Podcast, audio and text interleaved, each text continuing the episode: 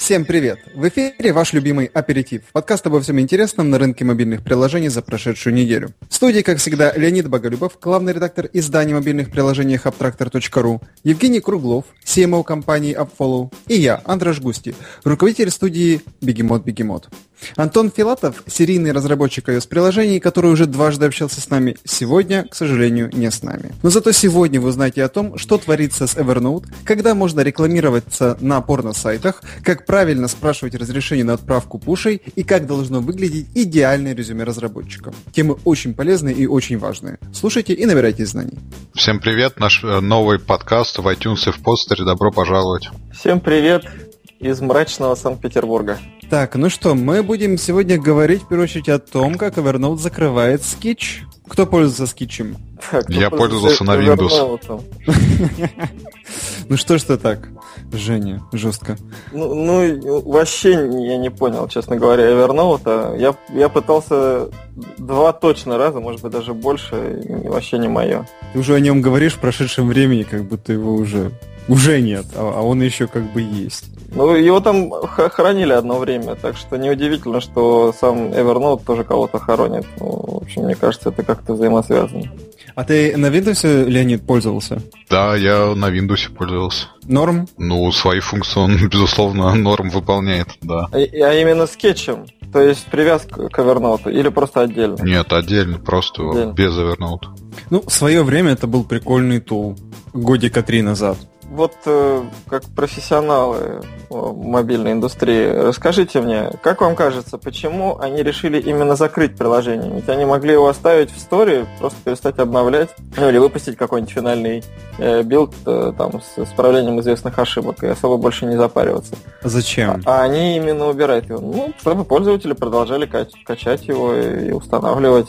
Зачем? Там же наверняка какая-то не нулевая конверсия в в Evernote шла через скетч. Вот э, не все, понятно, но, но кто-то же переходил вот на другие продукты. Евгений на самом деле снял с языка мой вопрос, потому что вот буквально за последние две недели было множество таких новостей. Например, Dropbox закрыл Mailbox, это их приложение для почты. Да, да. А, Facebook Ой. закрыл там Rooms и еще, по-моему, какие-то несколько каких-то приложений. Square ушел Order, насколько я понимаю. У Твиттера закрылся Music проект, э, у eBay Now, у Google там Helpout закрылся, у Songza, ну, у Songza не закрылась, но Google... Продалась. Да, продалась э, Google. Вот, почему все это так, почему они закрывают, а действительно не оставляют, ну, на плаву хотя бы там в каком-то виде, и действительно, наверняка конверсия в большое приложение. Понятно, что там Facebook и Dropbox это по барабану, наверное, но Evernote почему нет, хорошее было приложение, зачем его выпиливать из App Store и Google Play и закрывать, вот не и, очень понятно. Либо продолжим, продолжив свой вопрос, не продать, выделить в отдельный продукт компанию – Э, сделать там ООО Skitch или что там, LLC, и, и, ну, как бы, и пустить ее в самостоятельное плавание. Мне кажется, если они сделают ООО Skitch, они его никогда не продадут. Ну, то есть они доказали уже бесперспективности, продать его действительно, на, на самом деле, наверное, вариантов мало, но вот в идее сделать отдельный продукт, она здравая, по-моему. Ну, тоже а я думаю, что, что, э, что это репутационный будет урон, если они оставят приложение, оно не будет обновляться, и выйдет, выкатится новая операционная система, будет какой-то баг, начнутся негативные отзывы, ну зачем это надо? Ну вот, кстати, из всех перечисленных э, приложений, которые позакрывали, я больше всего страдаю по Mailbox, потому что сервис был отличный. Единственное, что они его, конечно, по какой-то причине очень долго держали в бете и не расширили поддержку с э, iCloud и Gmail э, ящиков но сама по себе идея вот отложенной работы с письмами была прекрасная. И я одно время им пользовался, пока вот э, не, не, нужда не заставила начать использовать Яндекс Почту. И э, поддержка Яндекса не работала в Mailbox, пришлось искать альтернативы. Вот до, до того времени я был очень доволен. Подожди, а, а что он делает? Что он делал? А, ну, идея, основная идея, собственно, вокруг которой там сколько, три года назад люди в очереди стояли в App Store, если помните, там номерочки выдавали, и тебе приходил имейл, то наконец-то ты можешь скачать э, приложение на телефон. Значит, смысл был в том, что ты свайпом мог отложить письмо на там, 3 часа на вечер, на завтра, на следующую неделю. Ну, там, в общем, каких-то было пред, предзаписанных несколько вариантов, либо кастомный какой-то вариант ты мог выбрать. И письмо исчезало из твоего inbox а. Она попадала, там был специальный ящик, и потом сервис Mailbox овский возвращал его тебе в inbox в обозначенный тобой временной промежуток. И удобство было в том, что, ну, это как, как бы тебе... Вот я именно так и пользуюсь почтой. Почта для меня это список туду. Каждое письмо входящее, это как, как какая-то тудушка. Она у меня висит в инбоксе до тех пор, пока я не выполнил эту задачу. Потом я ее либо удаляю, либо э, какую-то папку перекладываю. И вот этот вот подход меня безумно радовал. Ну, кстати, вопрос, да, почему они его... Они его купили за сколько, за сколько Dropbox? За 100 миллионов, по-моему, они его купили. То есть там вообще не маленькая сумма денег была выложена за, за этот сервис. Ни, никак толком, по большому счету, не развили, так в бета-версии оставили его и потом взяли и закрыли. Вот тоже вот загадка загадок. Ну, по сути... Dropbox вроде бы не все так плохо, как у Evernote. Да, извини, так, дуб, дуб, да не, не, извини ты. Да, дублируется же функция Inbox а. Ну, как бы тяжело как, тягаться. Какого Inbox а? С, от Гугла. От, от, от Gmail. Но да. так в том-то и фишка была, что Inbox Gmail работает только с, с Inbox ом, э, с Gmail сори. Здрасте, как это? Ты Mailbox, по идее, должен был расширить до любого ящика с IMAP, ну, который поддерживает протокол IMAP. Так, э, что тебе мешает через Gmail настроить ну, IMAP, IMAP а, а, будет прямая, ну, ну, можно, Мне да. так работает. Ну, можно, но если ты, но если тебе, если ты все собираешь в одну почту, то, насколько я знаю, по крайней мере, с э, телефона, ты всегда отвечаешь с дефолтного аккаунта. А у Mailbox ты мог выбирать аккаунт, с которого ты отвечаешь. То есть вот у, у меня, у меня, у меня просто традиционно минимум три рабочих, ну не рабочих, а как активно используемых аккаунтов. Минимум три. Вот был период, там их было шесть, например. И я каждый почтовый ящик заводил отдельно. Ну, согласись, такая минорная функция, которая будет допилена там, ну, в течение месяцев, а вот эти несколько фич, которые создают продукт, возможно, на самом деле им было дороже его поддерживать. И они не просекли тему, что у Gmail что-то Но они его когда за 100 миллионов... Да, вот их хороший вопрос, когда они его покупали за 100 миллионов. Они о чем думали, да. О, короче, ребята, у нас здесь 100 миллионов, до конца квартала надо их куда-то списать. Давно ничего не распиливали. У них, наверное, работает какой-то бренд-менеджер с России, который раньше работал в какой-то фарме. И он по старинке. Ой, ребята, тут что-то 100, 100 лямов завалялось, давайте куда-то спишем. Сейчас, по-моему, на Марицу Майерс из Яха такая же компания идет пиар, что она покупает у своих друзей из Гугла стартапы за, за безумные деньги, и, собственно, они потом никуда не деваются, и не в Яха инкорпорируются, насколько я понимаю, не, не развиваются. И вот. Да, там с ней какой-то вообще замес конкретный начался. Да. Хотя так хвалили, так хвалили. Как в том анекдоте. Так дышал, так дышал. Вот. И тут вот на тебе. Вот мы со скетча как-то на Mailbox я всю тему перевел. Я тогда последний комментарий скажу. Э, э, отмечал это в Твиттере, что забавно, что как только появилась информация о закрытии Mailbox, рынок почтовых клиентов реально всколыхнуло. На куче сайтов появились обзоры альтернативных клиентов для айфонов с айпадами, для маков и, по-моему, даже для Windows. С рекомендациями. Кто похож на Mailbox, кто не похож на Mailbox, что хорошего, что плохого, кто пилит, кто не пилит. Я вот сейчас слежу напряженно за проектом, который называется AirMail. У них есть очень неплохая альтернатива десктопная. Родному клиенту мне она нравится. И вот они обещают для айфонов выпустить. Жду с нетерпением, чтобы потестировать. Там еще про какой-то я, значит, три или четыре, в общем, каких-то новых имени для себя открыл. Там попробовал их все. Что-то понравилось, что-то не понравилось. Но, в общем, достаточно интересно. И, кстати говоря, если помните, я, когда мы обсуждали Riddle о том, что они десктоп-версию PDF-ридера сделали, и я тогда такой комментарий оставил, что что же-то они не сделали спарку почтовому клиенту, десктоп-клиента. Так и они тоже анонсировали в этот момент, что они десктоп-версию пилят. Так что нас ждет много всего интересного в этой области. И тут, понимаете, закрывается скетч А рынок не колышется. А вот это, кстати, да. Ну что ну, ж. Кстати, про Ридл к нам приезжал в четверг Денис Жаданов таки и очень интересно выступил. Я хвастаюсь. А, Клево, у вас где-то можно будет, да, посмотреть? Нет, надо было присутствовать. Ну, черт возьми. Но он же не в Хельсинки выступал. Ну, в Москве, я не знаю. Ну, Что вы там в провинции Российской империи, финской губернии? На, на окраине финской губернии, да. Ну что, пускай покоится с миром. Ну да, конечно, но вот вопрос э, того, почему все-таки большие компании не отпускают эти проекты в одиночное плавание, меня не оставляет. Ну, меня не оставляет еще больше вопрос, как вот они приобретают, да, там, проекты за 100 миллионов долларов и потом их закрывают. Кстати, в э, разрезе скича там более-менее понятно, потому что Evernote находится не в лучшем состоянии, его функции, насколько я понимаю, будут инкорпорированы в, э, в сам большой Evernote, а в случае остальных э, не очень понятно, как бы кому-нибудь продать что-нибудь за 100 миллионов. Вот ты знаешь, я вот недавно слышал рассуждения американских стартаперов на тему, на тему инвестиций.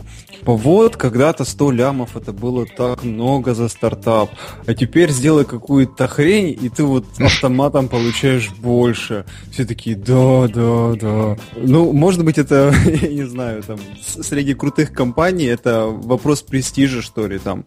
Ну, там, студии по разработке. Э, да ну не может быть. Что? ну, ну ты имеешь в виду вопрос престижа, давайте что-нибудь купим подороже. Не ну нужно. Ну, что-то купим. А вы покупаете стартап? стартапы? Да, мы покупаем. Ну, отлично, там, типа, галочку поставили. Шучу. Так, ну что ж, я предлагаю к другой теме идти, потому что она офигенская. Просто очень-очень клевый кейс Абтрактор нашел про то, как ребята рекламировались на порно-сайтах. Вообще. Я, кстати, предлагаю сделать стартап, который по CPI или по CPA будет продавать инсталлы приложений через порно-трафик. А разве нет такого? Не знаю, есть разве? трафиком-то барыжит, мне кажется. Ну, какие-нибудь арбитражники наверняка и порно-трафик льют в э, инсталлы. Ну окей, а история от компании, которая занимается доставкой готовой еды в Индии, называется Замата. Вот, они решили попробовать прорекламироваться на порно-сайтах, и вот в этой статье рассказывают о том, как у них все это получилось. Подготовили креативы, которые как раз вкладываются в парадигму порно-сайтов и очень клево и ярко преподносят их еду, вот, и начали крутить их на различных порно-сайтах, которые есть локальные, насколько я понимаю, в Индии и глобальных, таких как Pornhub. В общем, у них все это получилось достаточно хорошо, трафик у них, э, клик один получился по 3 цента. И что самое прикольное, по-моему, самый большой у них вышел из э, индийской силиконовой долины, по-моему, из Мумбаи или из Дели, где сосредоточены главные IT-офисы, IT-корпорации и университеты местные индийские. И они там удачно продавали еду. Соответственно, мне кажется, интересный кейс, э, достаточно хорошо сделанный, интересно продуманный и хорошо сработавший, по крайней мере, для еды. Вот интересно было бы попробовать то же самое, как я сказал уже, для установки приложений, насколько релевантный и глубокий будет трафик от таких компаний. Интересно, а B2B там можно рекламировать? Ну, блин, мне кажется, что там все что угодно можно рекламировать. Не, ну будет ли спрос? Ну, конечно, ребята такие молодцы. Э, доперли, что при просмотре порно-сайтов расходуются калории. Вот, э, и сразу предлагают еду. А креатив у них э, очень клевый. Кому что больше понравилось из креатива? Сейчас я Lebanese, Asian, Mexican. Да? Ну, не знаю, так вот мне кажется, что это соответствует хорошо тематикам. Надо, а, ну, там статье... еще язычок такой. В статье об этом есть. В Индии это на самом деле по порнографию смотрят ого-го. Мне это сами индусы рассказывали. И у них это секс э, тема табуированная, поэтому все, что табуировано, ну вот вызывает у них э, нездоровый интерес. Но, видимо, с нездоровым интересом просыпается аппетит. И вот э, другие индийские ребята, видимо, ну как это, смотрели порно-сайты в перерывах э, между доставкой еды и поняли, что тоже, ну, видимо, хотят кушать. И тут их осенило, что вот оно, золотая жила. И они срочно купили рекламу на порнохабе. Мне больше всего нравится BBW. Big Beautiful Raps. Это прям так хорошо. Я, честно говоря... А, Black Black... А, ну да.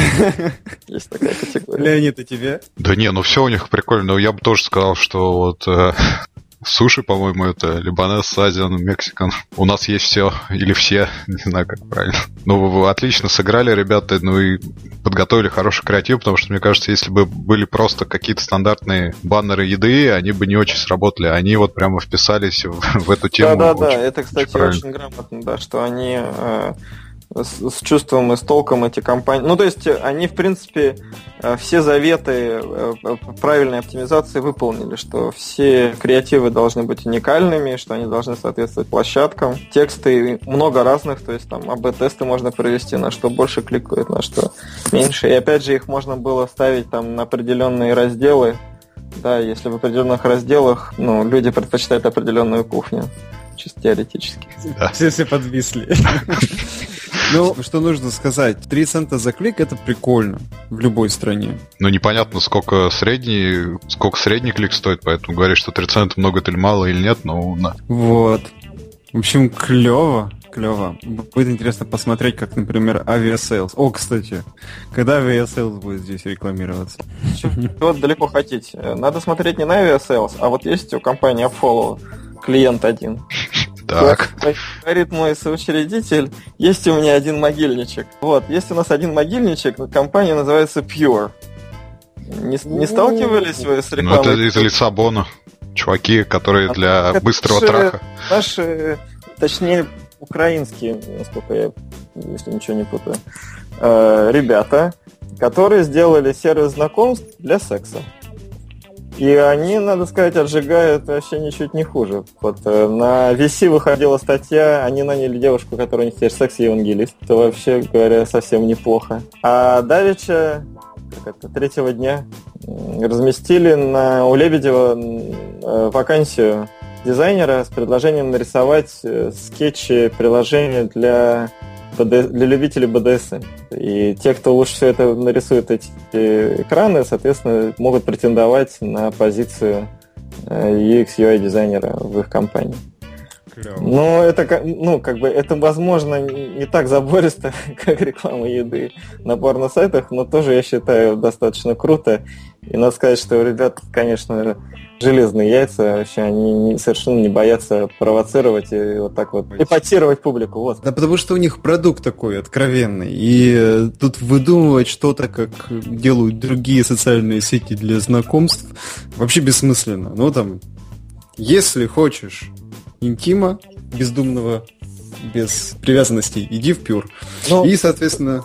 Да, mm-hmm. но ты знаешь, вот э, я вот сколько себя помню, там, кто у нас был первый? Мамба у нас была первая, вот кто этим прославилась в свое время. На 1812 году. Они, тем не менее, всячески, всячески всегда пытались дистанцироваться. Они говорили, нет, нет, нет, у нас этого нет, мы не про это, мы не про то. Но все, тем не менее, знали, что если ты хочешь найти чего-то или кого-то, то вот, пожалуйста, у тебя есть такой вот простой и незамысловатый сервис. Это происходило с многими и с соцсетями, и чатиками, и, и разными сервисами, и редко кто реально осмеливался вывешивать это на... Ну, поднимать это как знамя и говорить, что да, вот мы только для этого, вот Ребза. Как Кстати, бы, вам всем сюда. И, ну, это, на мой взгляд, это достаточно смело. Кстати, про, про то, что они украинские ребята. Э, вы заметили, какой просто феноменальный скачок в крутых IT-стартапах, которые и деньги получают, и сами по себе клевые, и продаются а, сейчас а, из Украины. Ну, так у них нефти нет. У нас тоже скоро не будет, видимо. Ну, вот у нас тогда тоже все полетит. Ну, кстати, вот, ну, сама пиар-компания Pure хороша, но я вот не понимаю, на самом деле, они же заняли в каком-то большом акселераторе Лиссабонском второе или третье место, и сейчас... Получили офис на 30 лет. Да, получили офис на 30 лет, сейчас э, сидят в Лиссабоне и активно набирают туда команду. Вот мне не очень понятно, как э, в акселераторе попасть э, с приложением для быстрого секса, и почему именно в Лиссабоне. Ну, пригласи... То есть было бы понятно, если там итальянцы или какие-то, я не знаю, горячие, кто у нас, бразильцы, бразильцы или там, ну, финны, да, горячие, финские парни. Финны, кстати, большие проблемы, вот. если, если верить. Я сам не проверял. Как же его зовут? Э, Роман Сидоренко. Приглашай Романа Или давайте все вместе дружно сейчас все позовем там Рома, Рома! Да, Рома! Просто пообщаемся. Я думаю, что если Романа пригласить, он расскажет нам, как и почему они выбрали Лиссабон и решили там обосноваться. Но я так понимаю, что основная идея была это покинуть просторы бывшей СССР и обосноваться в каком-то более спокойном и надежном месте. И, видимо, вот э, этот акселератор Лиссабонский подходил, э, и они вот с честью выполнили поставленную перед собой цель. Да. Давайте мы что-то, может, совсем другое обсуждаем. Приуныли. Да. да. Все хотят солнечный Лиссабон, а мы переходим к следующей теме, как правильно спрашивать разрешение на отправку пуш-уведомлений. Очень клевая статья, я сначала думал, что вот опять начнется вот это вот нативное и нативное, а чуваки да вот довольно прикольно так разложили хорошие вещи. Леонид, скажешь, кто это вообще написал и, и зачем, о чем? Ой, написал это Брэндон Маллиган, э, сооснователь дизайнер кластера, но это к нам окольными путями дошло. Это Максим Кульгин, учредитель Натисимус, который занимается там всякими проксимити приложениями для ритейла. Вот он перевел, и с его разрешением мы опубликовали избитая тема достаточно, ты уже сказал, но главный вывод этой статьи, по-моему, в том, что просить в том месте, в котором людям это будет полезно, и просить э, правильно и адекватно. Вот это из статьи в статью у нас, по-моему, мигрирует идея, делайте хорошие приложения, не делайте плохие, там спрашивайте правильно уведомления на пуш, не, не спрашивайте неправильно, и вот это все... И, и, и не помогает. Вот, Андреш, признайся честно, когда ты для заказчиков делаешь мобильное приложение, они же тебе наверняка говорят, почему при первом запуске нет запроса на notification. Да нет, на самом деле. Тут, тут как, как объяснишь, так, так и будет. Э, тут, тут скорее, что если не доглядеть, и там, допустим, это не впишется в логику, либо дизайнер это не нарисует, э, ну, то программист засунет в начало. А, вообще мысль очень здравая. Клиенту же по сути все равно. Ну, то есть там ему объясняешь, и ну как бы все, все понятно. Вот тебе статистика. Когда есть какая-то статистика, показываешь несколько статей из абтрактора. Вот и, кстати, я сейчас в последнее время очень часто абтрактор вот что-то меня спрашивают, такой, на, ссылку. Референс такой, да? Да, о, да, окей. Хорошо, спасибо. Сила печатного слова, как мы говорили как-то. Не знаю. Единственное, что это на самом деле это ну, прививается долго, и вот такие избитые истины, они ну, все равно не будут находить э, широкого распространения до определенного времени. Я обратил внимание, что такие приложения, грубо говоря, от э, хороших профессиональных разработчиков иностранных, они действительно э, сменили парадигму и запрашивают доступ к там, камере, к notification, к там, не знаю, к чему бы то ни было, к Bluetooth, в общем, тогда, когда это нужно. И часто, не всегда, но часто действительно выскакивает сначала объяснение, что сейчас произойдет, а потом, собственно, вот этот системный, э, системное окошко вылезает. Если говорить про э, э, Россию, то я вот не обращал, ну, то есть вот не было у меня такого, что в русских отечественных приложениях, ну и, и, и, и в меньшинстве не отечественных приложений, эта логика, она прослеживается. Люди по старинке просто на первый запуск это ставят, причем иногда до смешного этот э, поп-ап перекрывает какой-нибудь текст, который там надо было прочитать, и, и, или там два окна накладываются одно на другое, и невозможно становится там, надо перезапустить приложение, потому что, как правило, оно стоит на первый запуск, вот это а, окошко выскакивает, и, значит, если ты выкинул его с памяти, запустил заново, то потом уже можно нормально пользоваться и в настройках уже вручную добавить э, нужные правила. Вероятно, товарищ ну, как-то, видимо, о, о, о наболевшем, то есть э, не просто так же он это написал. Вполне разумно. Ну, может быть, это действительно баян, но это вот, э, кстати, просил печатного слова. Это хороший комментарий, что вы показываете статьи на тракторе. Вот надо было бы мне это учесть. Потому что по опыту нашему работы заказчиком так как большинство заказчиков оперируют, опираются на опыт использования смартфонов ими самими, они говорят, ну я вот запустил там Яндекс карты, он мне тут же сказал, ну-ка доступ гео, ну-ка нотификации. И вот сделайте мне, пожалуйста, то же самое. И хоть ты тресни. Кстати, мне недавно тут э, ну, потенциальный клиент прислал э, текущее приложение посмотреть. Э, оно было еще не выпущено, то есть для внутреннего использования, э, но вот как раз вот анбординг там был уникальный. Значит, ты включаешь запускаешь приложение, у тебя одно за другим а, там запрос на геопозиционирование, запрос на фотографии, запрос на контакты, запрос на оповещение. Короче, четыре окошка всплыло, ты все, не-не-не-не-не а потом у тебя этот э, walkthrough появляется э, на 7 экранов. Причем там у них был такой баг, что на седьмом экране там нет кнопки перейти, а далее, и он переводит на первый экран заново. И там только ну, на седьмом экране там есть крестик сверху справа, что вот можно это закрыть. А так бедный пользователь, сначала у него 4, 4 окошка вылетает, а потом он по кругу идет, смотрит 7, 7 инструкционных экранов. Да, проблемы есть.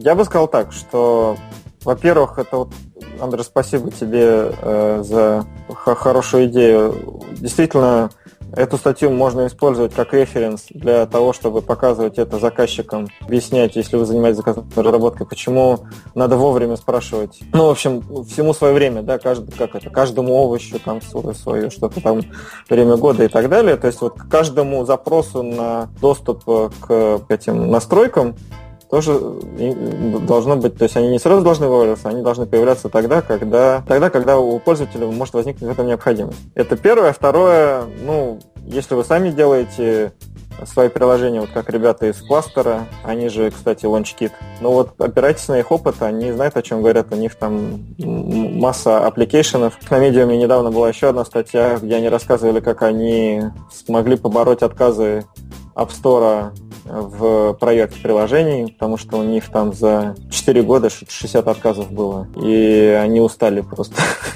пересобмечивать. Просто стали писать письма ревьюерам в окошке, по-моему, Notes или что-то такое. И все, и как бы и жизнь удалась. Ну, то есть, э, это простой лайфхак и хороший опыт, э, на котором имеет смысл обращаться, если вы занимаетесь мобильной разработкой. Давайте дальше. Давайте. Вот, у вас вышла очень интересная подборка, идеальное резюме мобильного разработчика. Разные ребята из разных компаний, э, то генеральные, то HR, комментируют, э, чего они ожидают увидеть в резюме разработчика, что, по их мнению, э, является хорошим резюме. Леонид, для тебя какой был самый такой, ну, ценный комментарий? Из э, представленных? Ну, честно говоря, я не профессионально тут э, не могу профессионально оценить, потому что я не нанимаю разработчиков. Нам просто вот для сервиса работы, который у нас открылся несколько месяцев назад, вот хотели понять, как правильно разработчикам самим составлять резюме. Потому что, ну вот со стороны вакансий иногда встречаются такие просто шедевры, э, что непонятно вообще, как, как компания находит разработчиков и кто пишет вот те вакансии, которые у нас размещаются или ну, в сети размещаются. Вот Яндекс подошли, Поиск. Ну, нав... наверное, Яндекс Поиск их пишет. Или какой-то робот. Вот мы подошли к этому вопросу со стороны резюме и пытались, пытались понять, как э, и что ищут сами компании. Но главное тут у всех один и тот же ответ, по-моему, который переходит от одного HR и главы компании к другому, это что нужно показывать просто то, что вы уже сделали, там код на гитхабе, какие-то проекты готовые, не растекаться мыслью по древу, не, не делать резюме на десятки страниц, а вот конкретно что сделали и что, что делали и что получилось. Очевидные вещи, опять же, в резюме, но, наверное, мало их кто соблюдает. Поэтому эта тема скорее к вам. Вот какие резюме самые лучшие встречали вы и на что бы вы смотрели в плане вот, резюме разработчиков? Мне очень понравился комментарий, ну, собственно, я с ним солидарен, Никифорова из Инфошелла и э, до кучи еще из Redmet Robot, Дёнина. Как, как правило, все говорят, что им не важно образование. А вот мне кажется, что как раз в программировании очень хорошо, если есть база. Понятно, что она там 100-500 раз не, не применима к мобильной разработке, ну, потому что не учат этому. Но правильно вставленные мозги в отрочестве в университете, это очень хорошо, причем в любой профессии. А, так что здесь я бы, наверное, согласился согласился, что профильное образование, оно все-таки важно. Как, собственно, и у дизайнеров. Там, пускай он будет золотой самородок, но э, все равно там какой-то школа, какая-то школа должна быть. По поводу кода, да, по поводу рассекания мыслью по древу, конечно. И там был у кого-то такой комментарий, что, как правило, самые лучшие резюме у самых неадекватных кандидатов. И причем это касается не только разработчиков. это, это, наверное, касается всех, там, кто, кто, кто лучше всех болтает, тут, как правило, тут очень часто э, не самый квалифицированный сотрудник, потому что это поболтать это единственное, что он может в данном случае сделать. На самом деле, вот когда чувак приходит и говорит, вот эти вот приложения я сделал, вот вам кусок кода из нескольких из них, э, ты передаешь это соответствующему человеку, кто этот код может посмотреть. Человек смотрит, говорит, вообще зашибись, э, пойдемте общаться. Ну, конечно, это для технарей работает лучше всего. Вот, а дальше уже собеседование решает и тестовое. Наверное, мне тут сильно добавить нечего. Вот, кстати, жалко Антона нет. Он бы мог бы ага. поделиться своим опытом. Я всегда тоже смотрел да, на, на тот опыт, который есть у, у человека. В идеале это приложение в Story, либо референсы на приложения, в разработке которых он принимал участие, но это хуже, потому что невозможно, то есть надо тогда четко понимать, что именно человек делал, да, какую часть работы выполнял, когда, если он там разрабатывал э, приложение внутри какой-то команды. Если ничего нету, то только тестовое задание. Ну, то есть ты слушаешь человека, как это, вот надо посмотреть резюме, если вот тебе кажется, что оно адекватное, да, и, и там вещи написаны разумные, то есть смысл общаться дальше. Если ты уже по резюме, у тебя создается ощущение легкого неадеквата, то, как правило, нет смысла уже, ну, как бы даже начинать этот диалог.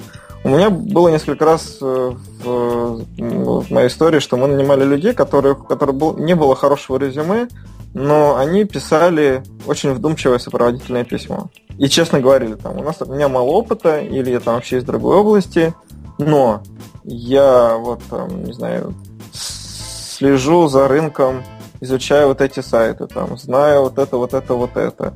Мне интересно вот то-то и вот то-то. Я бы хотела специализироваться по такому-то направлению. Это как с программистами, так и с непрограммистами было. То есть это тоже показывает некий уровень коммуникации, соответственно, можно пообщаться. Но для программиста тестовое задание это обязательно. То есть каким бы хорошим резюме не было, мне кажется, что без тестового задания очень опасно людей брать на работу. Женя, по поводу сопроводительного письма, э, вот кто нас слушает из потенциальных или будущих людей, которые хотят устроиться на работу, программистов, не слушайте, пожалуйста, Женю. Сопроводительное письмо, сопроводительное письмо должно быть приблизительно такого содержания готов рассмотреть. Точка. Вот высылайте работодателю, и он сразу понимает, что вы очень важный человек и, наверное, очень хороший специалист. Ты, ты же сейчас стебешься, ну признайся. Ну, как бы да. Ну просто я когда это получил, да, да.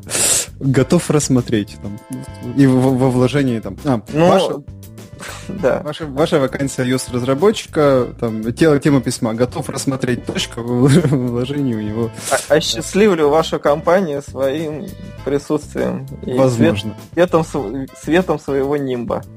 Вот, готов рассмотреть, да. Ну, это хороший заход. А если вечер пятницы, и вы хотите кого-то порадовать, то надо так писать. У нас примерно год назад выходила расшифровка подкаста, я не помню, мы, Андерш, обсуждали с тобой или нет, нанимайте медленно, увольняйте быстро. Это Сергей Климов из игровой студии Чарли Оскар и, соответственно, Алексей Давыдов. Они рассуждали о том, как нанимать разработчиков и увольнять. А, ну, соответственно, из названия понятно, что надо к найму относиться очень-очень серьезно, и при малейших там э, каких-то недостатках недоразумениях увольнять всех быстро и немедленно, потому что дальше люди начнут отравлять обстановку в компании и только мешать, и чем дальше, тем их, наверное, уволить будет сложнее. А вот также да. рекомендую к статье о резюме посмотреть и статью о увольнении и найме. А, а есть э, курсы какие-нибудь, кроме фильма э, Up in the Air, о том, как стремительно увольнять людей? Это охрененно тяжело на самом деле. Ну, вот они, кстати, рассказывают, да, что это тяжело, но это просто необходимо для того, чтобы поддерживать работу своей компании. А какой фильм у Up in the Air есть? Не, нет, у Up, у Up in the Air нет никакого фильма, а есть фильм Up in the Air. А, с Джорджем Клуни. С Джорджем Клуни, который понял. летает и увольняет всех нахрен. Потому что у... Причем он, он именно... И потому что они не могут уволить, они его нанимают, и он, соответственно, с каменным лицом всем показывает на дверь. Слушайте, э, это был же этот, то ли фильм, то ли ролик, то ли еще чего-то, или рассказ, э, когда в какой-то большой компании сразу увольняли кучу сотрудников, э, их собрали в зал, подарили фирменные футболки, перед ними вышел чувак и начинает им втирать. Перед вами сейчас открываются безграничные возможности. Молодец какой. Да, но, не знаю, э, Сергей Климов же, он, если он, например, Чарли Оскар рассказывал, то это, если я не ошибаюсь, они там пару лет пилят э, какую-то одну единственную игрушку. Команда у них на самом деле вроде бы небольшая, по крайней мере, была на заре всей этой истории. Я уже давно перестал следить за ними. Но вот это правило увольняйте долго. Ой, нет. Нанимайте долго. Долго, да, извините. Увольняйте быстро. А оно, на мой взгляд, э, лучше всего подходит именно для маленьких компаний. В каком-то смысле оно действительно ну, такое правильное. То есть э, нельзя хватать первопопавшегося человека, если у вас там всего четверо, да, то еще один это плюс 20% рабочей силы.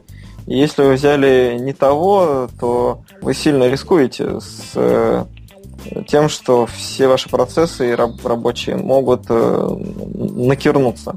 Вот. А увольняйте быстро, соответственно, да, если есть проблемы, и вы осознаете, что какая-то серьезная проблема, то действительно надо с человеком расставаться и не доводить до греха. Вот для больших компаний, на мой взгляд, как, как, как, как правило, текучка вообще бешеная, и они вот, вот там HR, мне кажется, сильно не, не запариваются.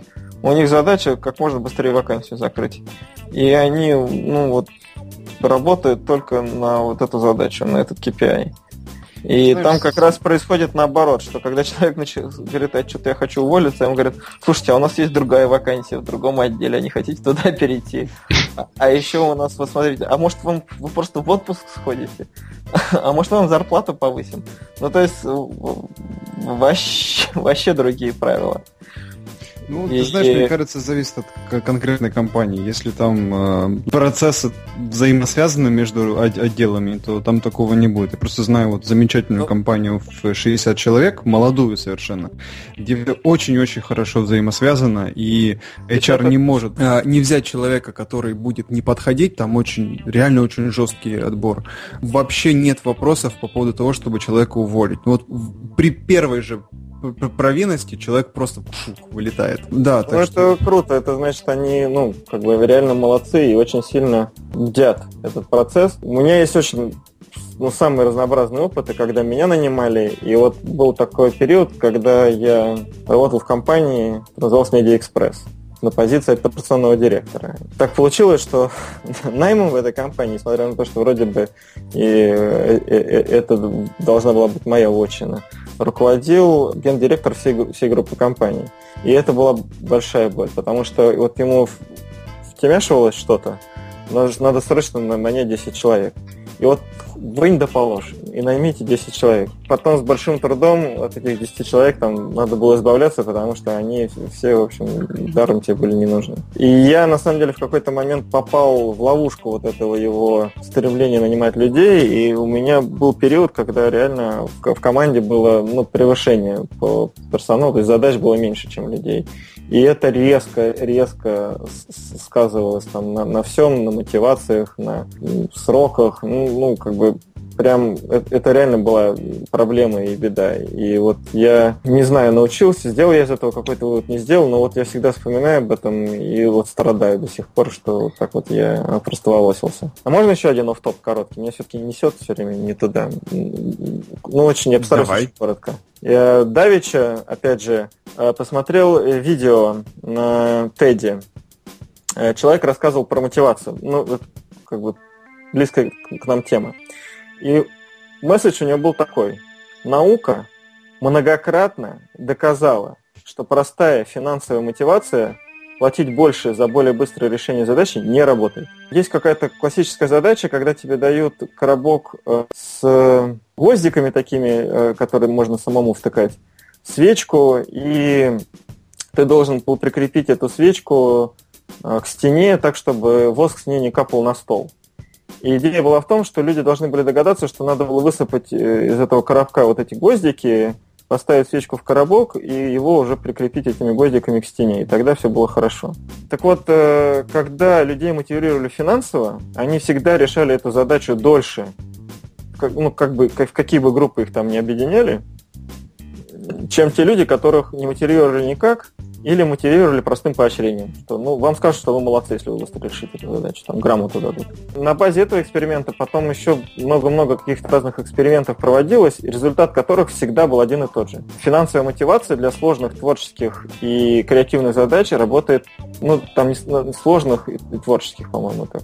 То есть, если надо простую механическую задачу выполнять, да, плати больше, и как бы человек будет стараться, да, то есть он будет понимать, что там, если надо просто перекладывать, значит, с одного края на другой, э, чем лучше и дольше раз он переложит, тем больше денег он заработает. Здесь все отлично. Когда надо решать какие-то там управленческие задачи, там, не знаю, те же программистские и так далее, и так далее, это epic fail. Э, у него, ну, как бы идея была такая, что вот, ребята, наука нам говорит о том, что не надо людей мотивировать деньгами, их надо мотивировать по-другому. А мы все упрямо продолжаем всех своих сотрудников мотивировать исключительно только денежно. Как бы задумайтесь и попробуйте менять этот подход. И примеры были вот того же Гугла и нескольких других компаний, которые дают возможность сотрудникам часть рабочего времени использовать на свои личные задачи. В основном, в том числе программистам, там, да, что они могут программировать, э, что хотят.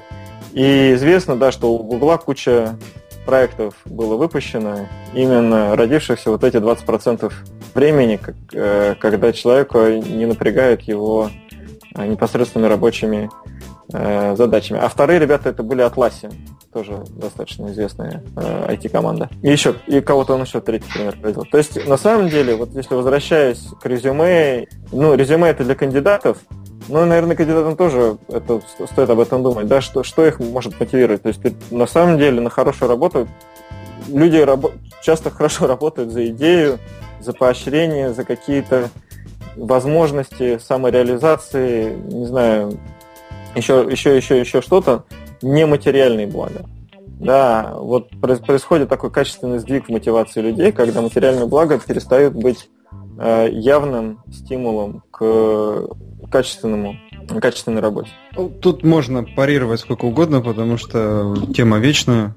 Просто когда у тебя стоит острая задача э, наказать человека, самое понятное, самый понятный штраф это деньги. Вот. С наказанием я с тобой абсолютно согласен. А Но если, а если, а если, вот, а если у тебя есть наказание в виде денег, то должно быть и поощрение в виде денег. То есть, ну, как вид стимуляции, деньги обязаны присутствовать. Иначе у тебя получается просто очень хорошая атмосфера, где тебе за самое плохое скажут, ну чё ж ты, а, ну чё, ну почему ты так делал? Вот.